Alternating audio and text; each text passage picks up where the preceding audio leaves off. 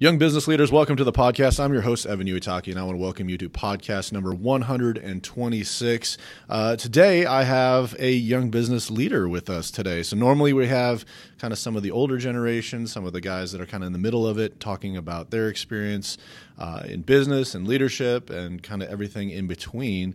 And so, every once in a while, it's always nice to have somebody who's kind of fresh uh, into their entrepreneurial journey, their leadership journey.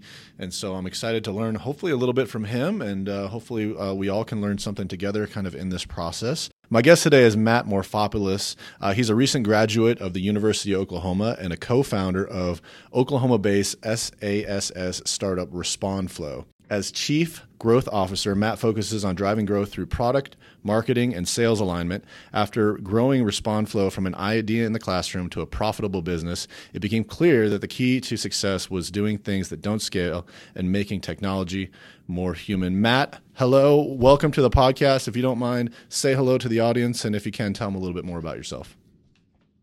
What's up, guys? Thanks so much for the intro, Evan. Uh, Hi, my name is Matt Morphopoulos, um, and I am the co-founder of RespondFlow.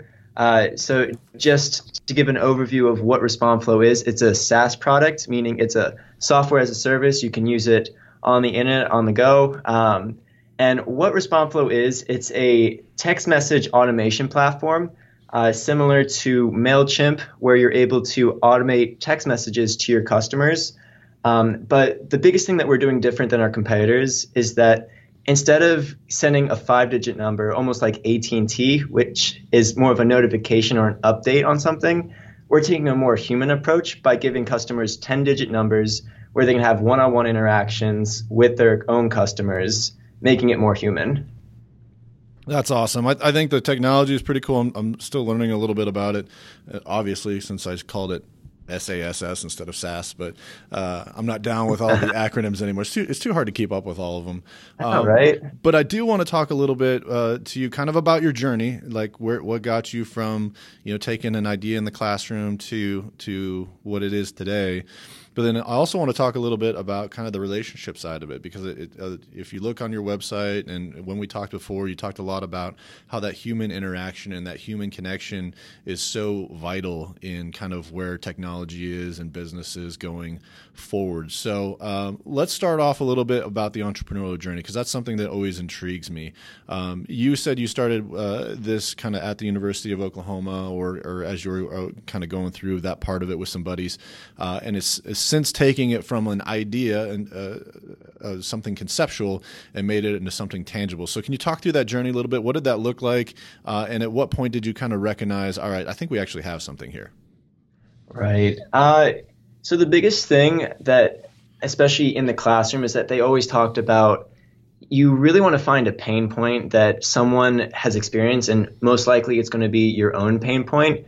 And you might think that oh, if I have this pain, someone else might have that pain, and you go through a series of tests to validate that, okay, my hypothesis is correct. Mm-hmm. Um, uh, so the concept really started um, when one of my co-founders, Martin Leon, he is the head of business development at a medical device company, and they tried countless ways to actually reach out to leads um, that they got from either Facebook ads or maybe even cold leads that they had gone over time. Um, but they tried calling, they tried emails, nothing really worked.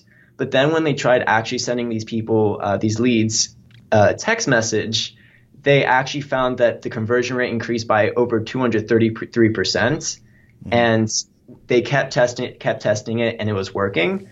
Uh, but the biggest problem was that there were a small team, and they couldn't just manually text message every customer that came through the door. Mm-hmm. And so uh, we looked through everything, and there really wasn't a provider or a vendor um, that really automated um, text messages at scale in a very human friendly way.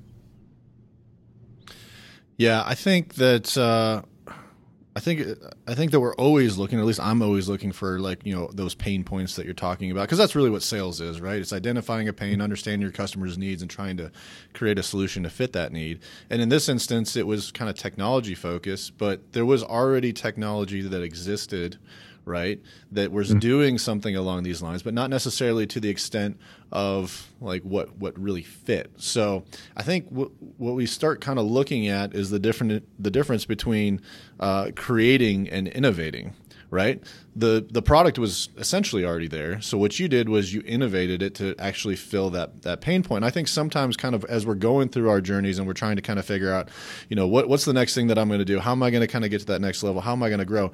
It's not that the I that everything is that's out there already has a solution to it. There may be a solution and it may suck. It just may not be the best solution out there. So look for ways to innovate. Look for ways to kind of take that thing maybe two or three clicks better than it was before. And if you can do that, either there can a be a, an entire business behind it, or it just make make your job that much easier, or um, make your uh, company that much more efficient. And I'm so glad you said that, Evan, because so many people think that you kind of have to reinvent the wheel. Um, that the more time you spend in uh, the entrepreneurial community, the more you realize that there are a million ideas that a million people have thought of, and people have running businesses that are generating revenue um, with these ideas. But the real differentiator and what makes maybe like an iPhone or an Apple or maybe a Google, who weren't really the first ones to execute an idea, is that they went to the market uh, correctly and they found a pain point that nobody else was uh, so solving. Yeah, I I think that kind of in that whole thing, uh, there's another part there that you have to kind of overcome personally in your journey, right? And it's it's you think about the millions of people that have thought about this pain point and whatever else, but then you have to overcome the well, why me? Why am I the person that that needs to fix this problem, or why why has nobody else thought of that? And I think sometimes we discount kind of the tool set that we bring to the table, and uh, I think what will ultimately happen is if you disregard that you'll find yourself at some point going, I had that idea. That was my idea, but you never did anything about it. And so then you're going to start to kind of sit back and watch somebody else take this business, take this idea, take this innovation that you had, and really make it what you could have done with it. So, kind of with that said, at some point you had to make the decision like, I'm the guy, or we're the group of people that can solve this problem uh, can you talk me through that part? Because that's really intriguing to me. Is taking it from that, like I think there's something here to like, man, I think there's an actual business here, and I think we're the people to do that. So, kind of talk me through that process. How did you get from uh, you know point A to point B? Because that's a big step. Oh, completely. Um, and when the first, when the idea first uh, came about, um, we we were already working on some other startups, and that's kind of how the team came together. Um, we had uh, three initial co-founders, uh, and then we added on a fourth. Um, and we had a machine learning expert, and then also a guy who was um, uh, Martin, who was had worked in an AI startup uh, that was text focused and was really familiar with the entire industry. Um, and then I've been working on growth and marketing initiatives for quite a while on online businesses. Um, and then tackling on uh, Peter Daggett, who's an amazing sales guy uh, that we really felt that one we had market validation because our initial customers that we kind of prospected they were paying us to finish the product. They were hungry for the product. Um, and then getting out into the market and actually talking to people we found that this is something that people are looking for and not everybody realizes that they can be texting their customers because right now everyone knows oh there's email marketing. And maybe there's some mid-market and enterprise uh, uh, businesses that know text message is the new revolution right now. But there's a lot of smbs and maybe like low to mid-market competitors or businesses that don't realize that's an option for them. And no one's really presented that to them.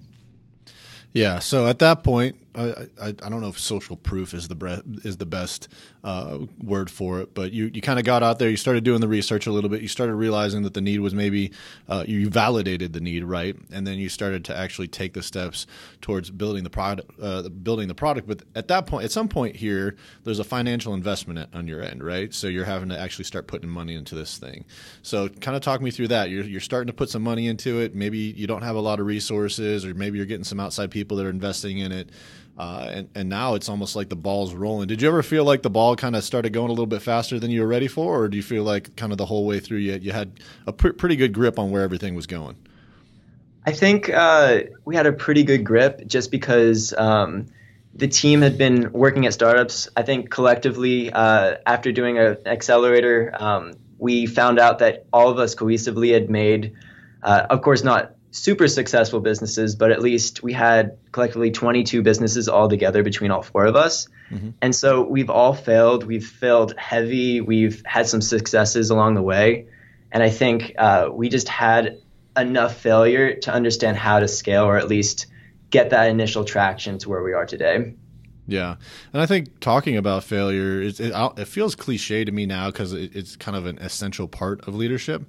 But at the on the other side of it, um, I think it's really cool that you're taking the stance that we've we failed so much that we we were actually more qualified to do it. Some people would say, "Well, you know, man, I'm a failure. like everything I've tried has absolutely failed." But I think on the other side of it, maybe when you're looking at it from an entrepreneurial standpoint, you're looking at it as that's a lot of experience that I have that I can bring to the table of what not to do and and how we can make this better. So, was that something that you just kind of knew, like going into it, we're going to fail, and that's that's part of it, or was that kind of something that you learned along your journey?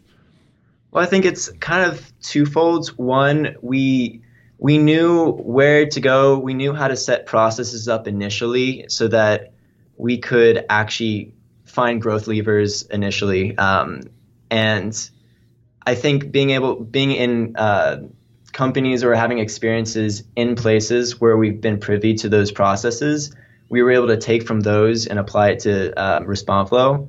Uh, but then the other half, which is also a part of failure, but also to avoid failure, uh, we had a lot of really amazing mentors where we went out, asked questions, and we were able to avoid a lot of those costly mistakes that yeah. would end the business. Absolutely. I, I've talked about it in previous podcasts, but I, I kind of think about like your your journey, right? It's, it's not a straight path. It's not always a straight line. There's hmm. always, there's there's going to be peaks and there's going to be valleys uh, in your journey, whether it be as a business, as a leader, as an entrepreneur, whatever else.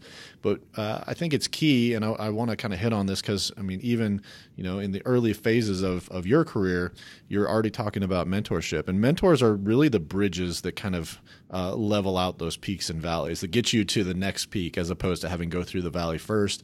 And if you can really find the right ones that are willing to invest in you, that believe in what you're doing, um, that's something that can really accelerate your process and, and teach you things like it's okay to fail. It's okay uh, to have that experience, but you need to learn from it. Failure uh, is something that you want to have happen often and quickly so you can fail fast and fail cheap. It's much better to do that than to fail and have it cost you a lot of money. So, kind of learning from that and getting the right people alongside you uh, to kind of uh, grow whatever you're trying to grow, that, that can make a huge difference. And, and you've had access to a bunch of great resources. You're, you're in Oklahoma City, if I remember correctly.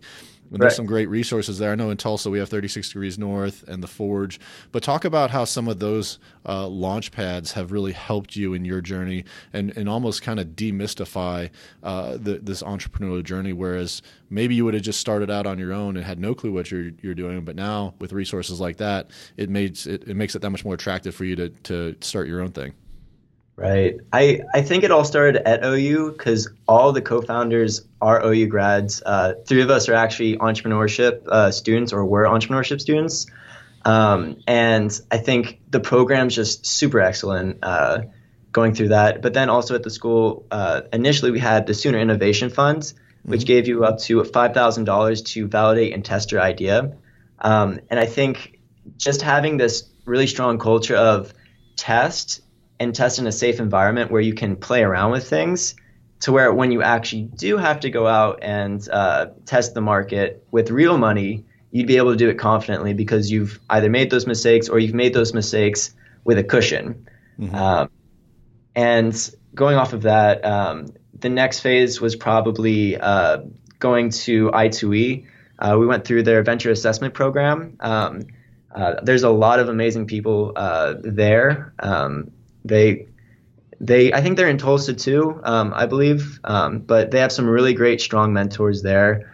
Uh, but probably the best resource that we've got, in my opinion, has been the Thunder Launchpad. Mm-hmm. Uh, it's run by uh, Erika and Chris Lucas. They're kind of a power couple. Um, really amazing. They're like celebrities, um, but it's basically an accelerator program uh, out of OKC uh, and Tulsa where they accept uh, entrepreneurs as a nonprofit, so they don't take any equity. And uh, their whole thesis is to make entrepreneurship and make the ecosystem out here more equitable for everybody, um, no matter your color, uh, sex, orientation, anything. And so, um, but they've opened up so many avenues for us, in particular, um, just in education, educating us on um, um, just product market fit, giving us mentorship, uh, introducing us to networks of mentors who are just uh, amazing people in their industries, experts, veterans, um, and even access to some capital. Um, it's been a crazy experience. Well, that's great. And I, am really encouraged uh, to see things like that. I know, obviously, kind of where we're located, it seems like there's been an, uh, a pretty strong push for that uh, recently. I don't know that it's always looked like that, or maybe it's just we're at a I'm at a point where I'm paying a lot more attention to it. But I think right now for entrepreneurship and, and especially for guys like you that are graduating from college and trying to figure out kind of what that next step looks like, uh, you have the advantage of you know going to an entrepreneurial focused major, but at the same time, you know, being able to jump uh, and ease that transition into kind of identifying what you want your entrepreneurial journey to look like through programs like this, I think that's fantastic because again, that's going to help minimize the, your failure rate. So you can fail fast and fail cheap, but at the same time, uh, put you in the best position for a long term uh, business strategy as opposed to like, I hope this works. right. I want to talk a little bit about um, the human part of what you're doing and the relational part of what you're doing. Because I feel like, you know, if you look at maybe how society is going right now, uh, there's less and less human interaction, and it, it's kind of funny to me that the more human interaction that you that you're focusing on is text message, which I think is like almost people's preferred um, method of communication. I got people that I, I, I, know that I, if I call them, they're not going to answer, which is ridiculous to me, but that's that's kind of how it is. Uh, and so text messages has become that more personal communication point. and so you've kind of centered your product around that.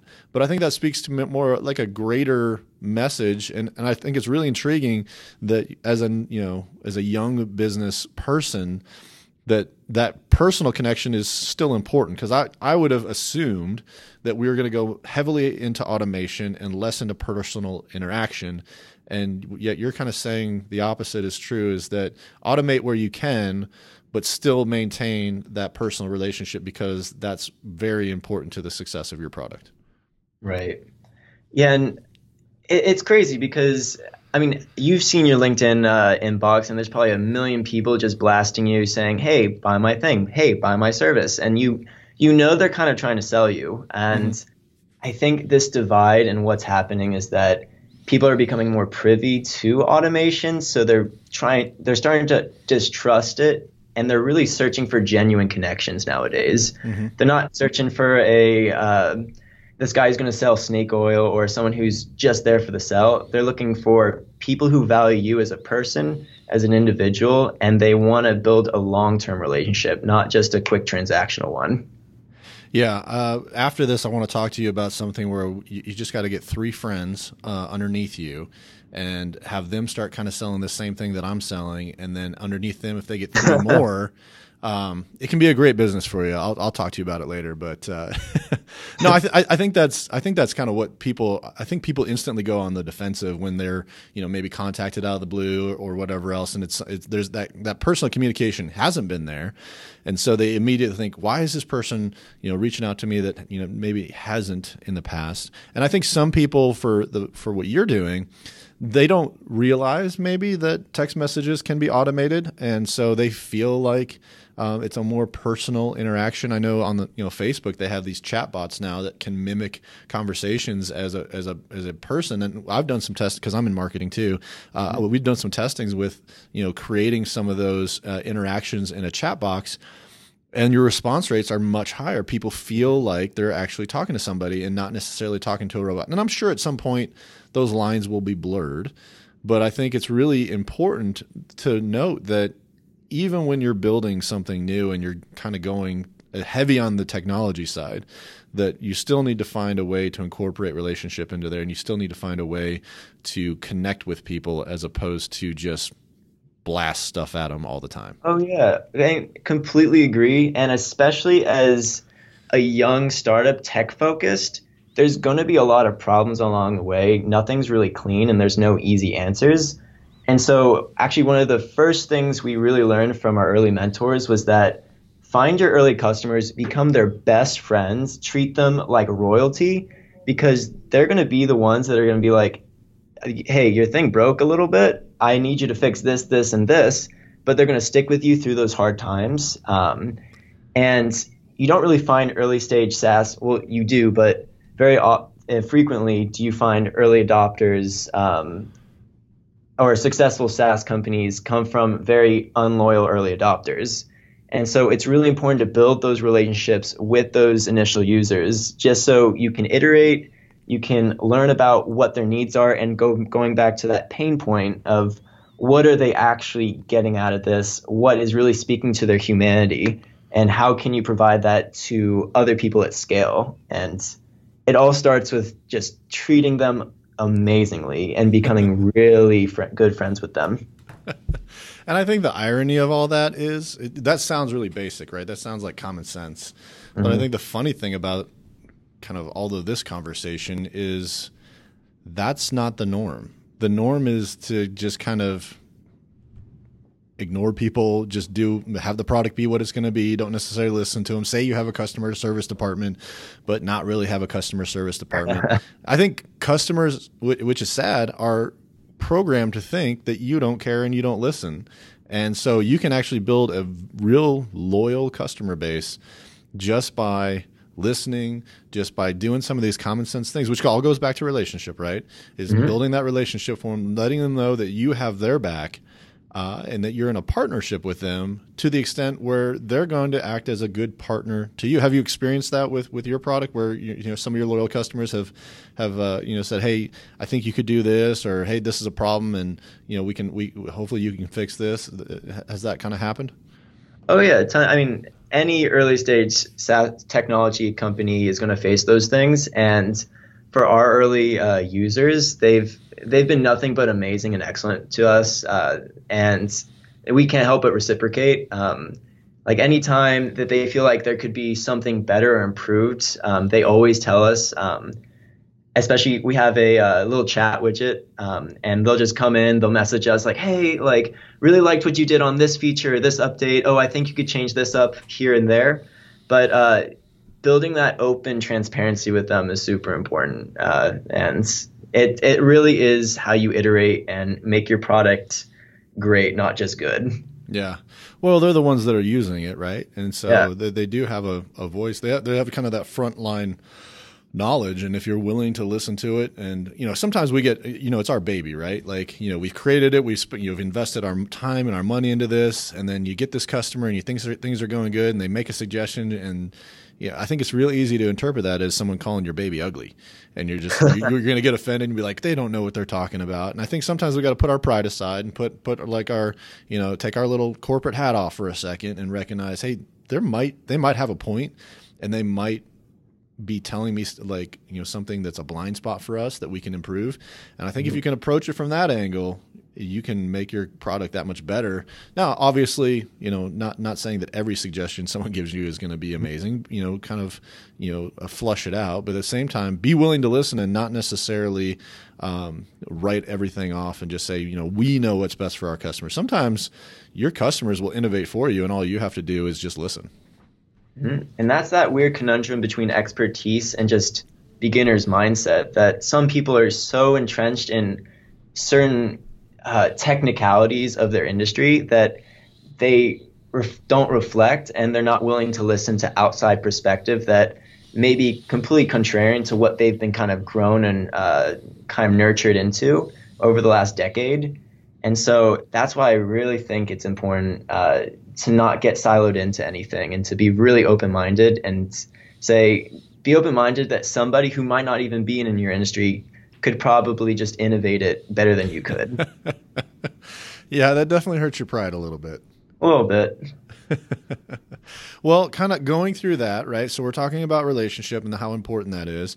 Uh, we've kind of gone through your journey a little bit. I want to talk a little bit about what success means to you because when you're in a startup, you know, obviously success is something that we look at as like, you know, when we hit this large amount of volume or we have certain amount of revenue coming in. Uh, obviously, like you know, some people are they're just working up for the title, but at this, you know, when you're starting a startup, you, are kind of everything, right? You're the CEO, you're the CMO, you're the you know CFO, you're all of these things. You know, there's a couple of you, but you already have the title, but not, necessarily everything else that kind of goes with that.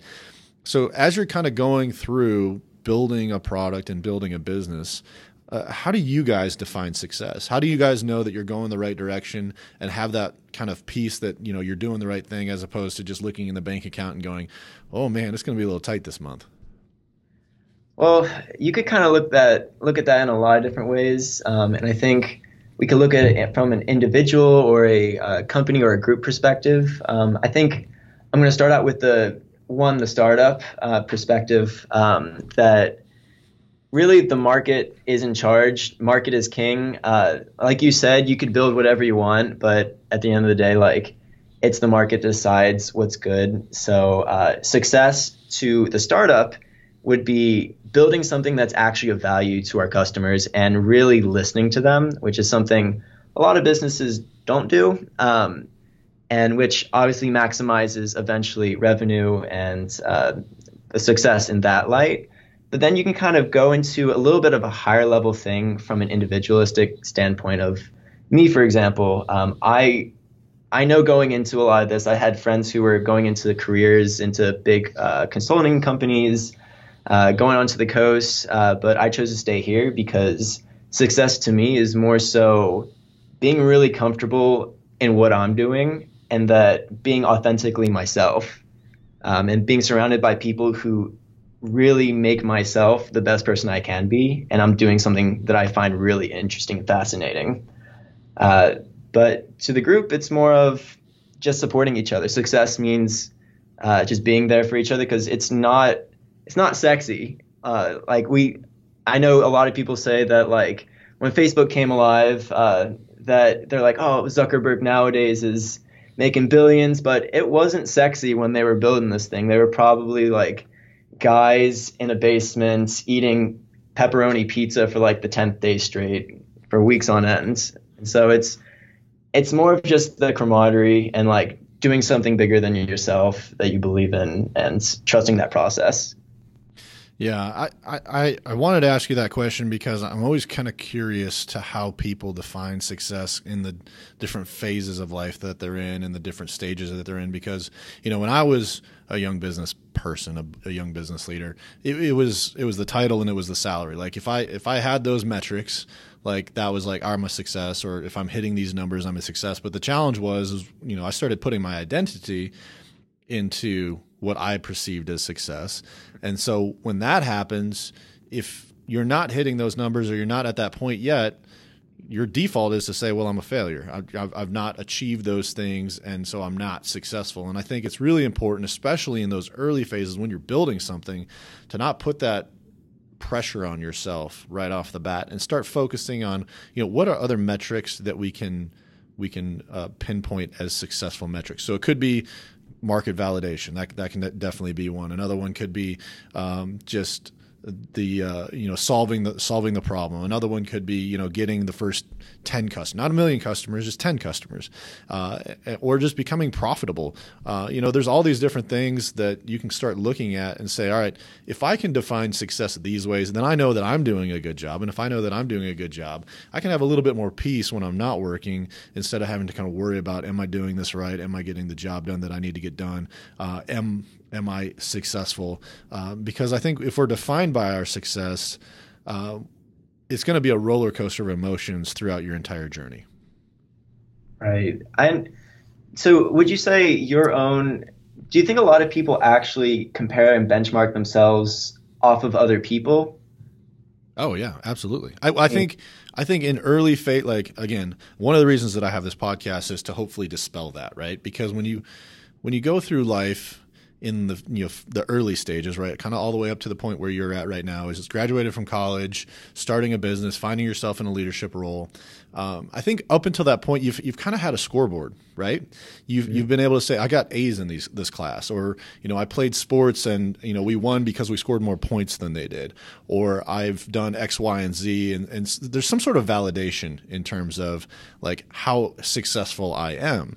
But I think what happens is when you start getting into the work world, you kind of lose the scoreboard a little bit and you don't really know whether or not you're success. And so you start looking to, okay, what is something that I can say is successful? Well, for me, it was how much money am I making? What's my salary? What's my what was my commission check? That that's how I know that I'm successful. But then I start defining myself by that, and that's when I start chasing those things. And when you start chasing those things, you don't have peace and you don't have like true fulfillment in what you're doing. You don't enjoy it anymore because you're always chasing something. And I'm not saying that you shouldn't chase things and you shouldn't try, strive to, you know, have good sales and, and whatever else. But what I'm saying is if you put your identity in that, whenever you don't hit your sales goal and whenever you don't hit those things, you're mentality then goes, I'm a failure. My self worth was put into that. I am now less value because of X, Y, and Z. And I think that's where you can start to have a lot of worry. You can start to have a lot of anxiety. You can start tripping over into depression. And I think it's important to say, you know, it's good to have a scoreboard and it's good to have an idea of, you know, what success looks like. But when you start getting into these roles where it's unclear what success looks like, you need to ask yourself the question is my self worth and is my view of success also my identity? identity? And if, if I don't separate those two, I'm going to have to recognize at some point that I'm going to be on a roller coaster, and I need to be okay with that. And I don't. I, I've learned it's too stressful to be on that kind of roller coaster. Um, especially as you start adding more responsibility to everything that you're doing. You start to you get married, you have kids, you start putting kids in school, you have all these expenses that you have to do. You get kind of that far down the line and you haven't separated those two things and now you're not hitting the number that you need to hit, I mean, that weight starts to really weigh you down. And if I were to kind of say anything to the audience today, it would be redefine what that success is, especially early in your career, because that scoreboard kind of goes away and it shouldn't just be how much you sell, how much money you make. It should be tied to multifaceted things. And if you do that, you're going to have a lot more peace and, and energy in what you do. So uh, it's kind of funny because I remember us having the same exact conversation uh, a few calls ago, um, and I think something that a lot of young people get tripped up with, and I know I've been there before too, and I still am. Everyone's on this kind of uphill battle. It's aligning yourself with who you are, what you're naturally great at, and something that you could really put your mind and soul into. Uh, just because I, there are so many people going and getting degrees they're getting jobs, they're living lives that on paper and from what they've learned from their families before uh, is success, but it doesn't necessarily align with their core values of who they are. So it's it's not repeatable. It's we talk about scalability. It's not a scalable way to live your life when the drivers of it isn't something that's naturally produced within you. Yeah. And so what to kind of manifest this is kind of difficult. You got to step back, think of what you really love, what what you really want to do in life, the why behind everything, uh, and then it really doesn't matter what the outcome is. Because um, I know, uh, similar to my co-founders and I, we've talked about this before. Um, it's we we we want to be successful, but we also want to just do something really great and better and make something bigger than ourselves. Um, and we just love the process of what we're doing. Um, it's where it's amazing that you get to a certain point, but eventually it's more of yourself loving what you're doing with the people that you love. And you couldn't imagine yourself doing anything other than that. And so that kind of pushes you through those tough times to where you can be successful, but even in the down times, you can keep trusting that process because it's not those nice shiny toys that keep you going in the beginning of the day. It's I'm with I'm doing what I'm meant to do. Yeah.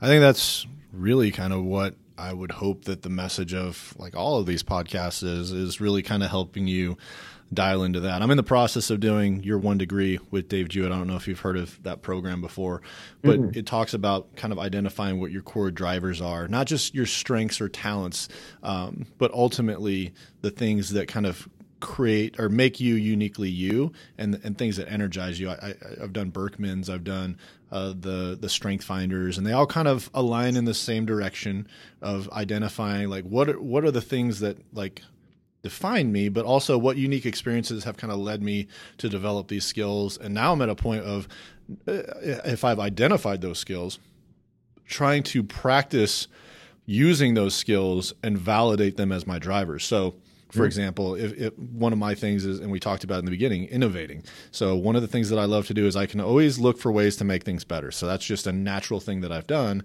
And so in my work and in my life and everything that I'm doing, if I recognize that and I see an opportunity to innovate, I'm going to do it, and then I'm going to kind of take uh, inventory of what happened. Is it something that energized me? Was I passionate about it? Did I enjoy doing it? You know, is this something that I get fulfillment from? If so, then that validates that driver. Now as I'm starting to look at kind of the next phase of my career, whatever that may be, um, I can be a lot more intentional with the path that I take. When you're in your 20s uh, and you're kind of graduating from school, you have a lot of energy and you have a lot of time and you have low responsibility, so you can get a lot of things done. So it, it it's okay to to screw up and or, or fail or have you know challenges because you can bounce back really quickly. As you kind of get into you know your 30s and your 40s you don't have the same amount of energy and you definitely don't have the same amount of time. So you need to be a lot more selective with if you're going to make a change in your career or if you want to, you know, kind of reposition what you're doing to better fit the things that drive you, you need to know what those core values and you need to know what those drivers are. And then you can start making decisions based on those. So I think it's awesome that you're tuned into that as early uh, as you are right now because that's going to make you that much more focused going into the next couple phases of your career and your leadership journey because you can start to say, all right, as I'm doing these things, as I have these strengths, these are the areas that I, I need to focus on. And I can kind of delegate out the things that I'm that are not my strengths, so that I'm not frustrated and I'm not, uh, you know, volunteering for things or, or taking on tasks that don't fit my skill set and then ultimately I don't feel like a failure because I'm not able to do these things. I'm not good at accounting and I'm totally good with that. So I'm going to delegate that to somebody that I know that's good at accounting and I'm going to have a lot more peace in my job and a lot more fulfillment in what I do instead of having to stare at spreadsheets and stare at QuickBooks or whatever else to try to make sure that everything's, you know, lining up the way that it should. But there's other people that can do that without even thinking. And I think a good leader especially like when you get to the point where you know you have a, a, core group of people that you're doing things with is identifying what everybody's strengths are and then making sure that those people are operating in their strengths and you're not putting them in a position to potentially fail or get burned out on something that their skill set doesn't necessarily fit mm-hmm. and i really love what you said about decision making because I know I, I'm guilty of this all the time, even now, uh, is taking on things and a million different things. And sometimes it's out of necessity, but at the end of the day, uh, it's knowing when to say no. Mm-hmm. Um, and, and I feel like it's a simple thing, yeah, like say no to people, but it's really hard. like uh, one, one of the uh, mentors uh, in at OU when I was a senior was Mike Beckham uh, of Simple Modern.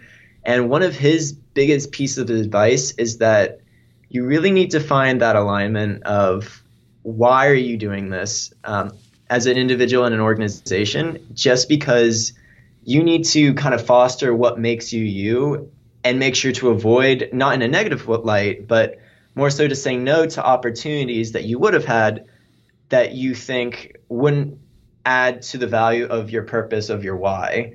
And the same thing for a company like you go with your strengths, you find what you do amazingly well, and then you might give up some opportunities to build some cool features, to build out some cool product lines down the line, but you're really staying true to who you are, not that you're not looking at Sally or Jim down there and saying, oh, they're doing this, maybe I should try that, or maybe I should get into this. Um, and I'm, you're in the agency life too, so you understand of oh, this agency has these capabilities. Uh, maybe we should get into this. But it's like, oh, wait, that's not what we do well. Right. We that's not what we're great at, and that we wouldn't be able to give the most value to ourselves and feel the most accomplishment, but also to our customers. And so it goes back to that simple, just saying no. Absolutely. I think you can grow by saying no because you can ultimately identify, you know, the things that are best suited for you and you don't have to be everything to everybody. You can you can really mm-hmm. hone that in. Now, that said, since we're talking to young business leaders, you do need to get out there and and try a bunch of things. Like you have the time, you have the energy right now. It's okay. Just recognize that it's okay to fail, but that's going to give you that validation of like when you do try something that does match your skill set and does match the things that drive you, then you're going to have that validation in there as opposed to, you know, when you're going through some of these things like strength finders and you're going through Gallup and and 1 degree, you're going to be looking at specific instances in your life that you've done and you're going to say i did this and i enjoyed it and I, I felt energized. Like i felt like i could do it for 80 hours a week and totally be fine. The only reason you know that is because you've done it. And so i think it's it's really important and, and kind of going back to what we talked about earlier is you know you had failed enough which to me means you tried enough things to identify these are some of the things that I'm good at. These are the some of the things that I'm not good at. And so you can start to kind of hone in and you know start making some of those micro adjustments towards you know something that you were truly passionate about.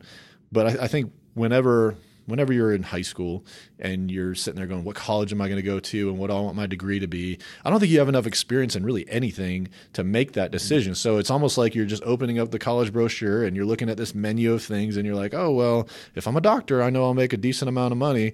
And you're not taking in consideration, like, what am I passionate about? Like, what are the things that I've done? So I think it's really important, you know, when you're in that early phase to start trying a bunch of stuff and, and get out there. I mean, everything from you know the arts and, and being artistic, all the way to and creative, all the way to more technical things like computers and technology and coding, and just get out there and experiment with those things because uh, I think you talked about it a little earlier.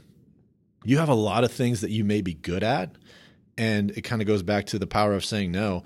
you may be good at something, but it's not a driver for you. It's not something that energizes you. And so going back to the accountant example, you could be really good with numbers and really good with math, but hate accounting. But you think to yourself, well, you know, my mom and dad think that I'm good at accounting, and so and so is a CFO, and I've talked to them, and they seem to think that I could do this. And then you you go down the path and you get your CPA and you do all this other stuff, and then you start working, and you're like, man, I hate every minute of the job that I'm doing and it's because outside factors determined your career path as opposed to you really honing into the best version of yourself. And I think that's where it goes back to kind of that comparison thing that we talked about, which is if I'm comparing myself to somebody who's maybe operating in their drivers, I'm like, man, I'm just inspired to go do something because that person's just awesome at that. They may be operating in their drivers, but their drivers are not your drivers. Mm-hmm. And if you go out and do that and try to do it with the same energy and whatever, you just won't have the same um, uh, energy pool to pull from to do what they're doing. So find out what those things are for you. Be willing to fail. Be willing to try a bunch of stuff, especially when you're young, because that's going to help you really hone in to the thing that you're passionate about and and energized to do. Sorry, I got long winded on that, but I'm kind of passionate about that stuff. Oh no, completely agree. I love that. I think that when I think back to kind of my my journey is like, man, I wish somebody had told me that. I wish somebody had been there to say, you know what, it's okay right now to to try stuff. And I, I, just I only wanted to try the things that I knew I'd be good at. And I think that was my first mistake. I was like, can I be successful at that? I'm a very competitive person. Can I be good at this? If not, then I'm not going to bother trying it. But I probably missed out on some things that I would have truly enjoyed doing just because I predetermined in my mind I only want to be good at it right off the bat. And that can be a very dangerous path. And so now, you know, 5 10 15 years later i'm finally trying some stuff that i was too cool to try back then and i actually enjoy it. And you know here i am you know talking to people on podcasts saying oh i wish i had done that. So hopefully you can learn from a guy like me or, or learn from some of the people that we have on this podcast. Be willing to try that stuff. It, it, it you don't it, it doesn't matter how cool it looks. If it's something that energizes you and really drives you those are the things that you really want to pursue because that's going to make all the difference in the world with what you deem to be success and how you can grow as a leader. I left you speechless. I love it. know, right? I'm just like, man, that's powerful.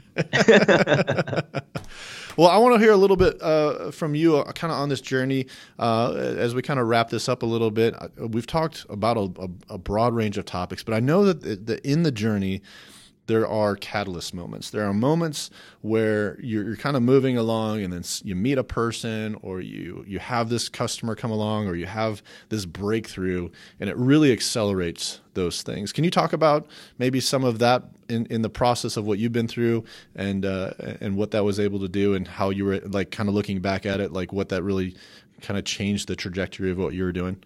Mm-hmm. So I'd say, kind of looking back, there, there's a lot of moments uh, along the way, but I'd say the first initial one, uh, man, I was I was in an IBC class. Uh, it was a business class where I got to join a company and actually make a product and sell goods. Um, wasn't my favorite class, but I did. Yeah, I wasn't my favorite class, but I did meet one friend, Austin Strain. Um, really good friend of mine. Um, but he, I'd always been interested in startups and uh, interested not necessarily in technology, but um, in owning my own business. Uh, just because I was around it a lot as a kid, um, I taught Pilates um, and some movement modalities, so I'd already been kind of building up some clientele back home. Uh, but going into college, I didn't really think technology was a thing. Uh, but he asked me after the class because uh, we'd become really good friends. Do you want to try this online business with me? And uh, it was a simple drop shipping site, which if nobody knows what this is, I'm sure somebody does.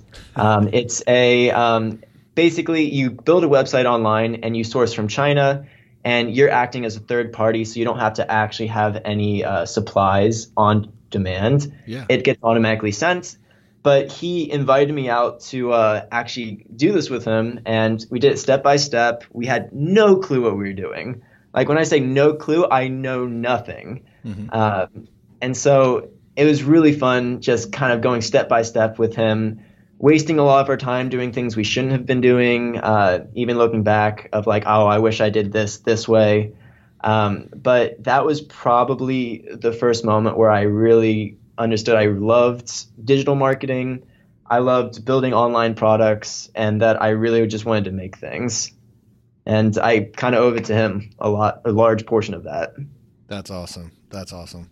Um, if you can, um, tell everybody a little bit about like how do they uh, kind of learn more about RespondFlow if they want to learn about that. How do they connect with you? What does that look like? Well, totally. Uh, so you can check out RespondFlow. It's at RespondFlow, Twitter, Instagram. Facebook. Uh, you could also check out our website, www.respondflow.com.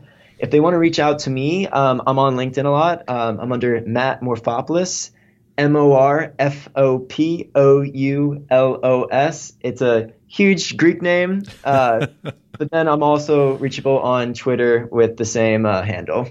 Awesome.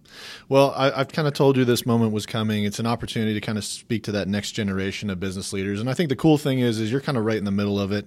Uh, you've kind of gone maybe the first couple steps into your leadership journey, um, but I'm sure there's some things that you've learned along the way, and some things that you might maybe would have done differently, kind of as you've gone through this journey. So, what would your message be to a young business leader who's getting started? Maybe you know, right when when you, started your idea of of creating this business and and uh, and and essentially launching the business, what would your message be to somebody who's jumping right into that? Be yourself. Like learning to be yourself is probably the biggest superpower you could ever have, and uh, that's something I actually learned pretty recently from uh, a guy um, in the startup community um, that when, when you're talking to people and you're actually really learning things and you're trying to go on your path, it's it, it gets difficult because if you're not undoubtedly yourself, other people realize you're kind of being fake to yourself. Like yeah. you, you know when you go up to a bar and uh, and you meet somebody and you're like, man, they they just weren't they had this wall up. Well, a lot of people have that around themselves, and figuring out who you are and really just expressing that to the entire world opens up a world of opportunities because, like you said, a lot of people will say no to you but that just opens a door to so many other people who would love to have you in their lives that could lead down some amazing journeys. Yeah. I think that's uh, very insightful because when you think about some of the people that people are drawn to, they're not drawn to people that are carbon copies of things. They're drawn to people who are uniquely themselves. And so if you can have that overflow into your your personal life and your business life and your leadership life, I think that's what's going to make you that much better of a leader. Mhm. Completely agree. Awesome, man. Well, Matt, thank you for taking the time to to tell us a little bit about your entrepreneurial journey and your kind of uh, leadership journey as you, you've gone through this this process. I'm really excited to kind of see that next generation of leaders as they've kind of come up and you know started to tune into some of these things that you know I've thought for a long time has been common sense, but not a lot of people do. But kind of see other people are seeing you know similar things about the importance of relationship and personalizing thing and being your true authentic self. I think that stuff right there, uh, if we're kind of listening and reading in between the lines of kind of this entire conversation, I, I think you, if you can pick up some of those clues, it's going to make your leadership journey uh, that much uh, quicker, uh, and it's going to make you a better leader uh, throughout your entire process. But uh, thank you so much for sharing this. Obviously, you know we'll put the links in the in the show notes so that people can connect with you. Listeners, remember choose to connect, seek development, and be inspired. We'll catch you on the next podcast.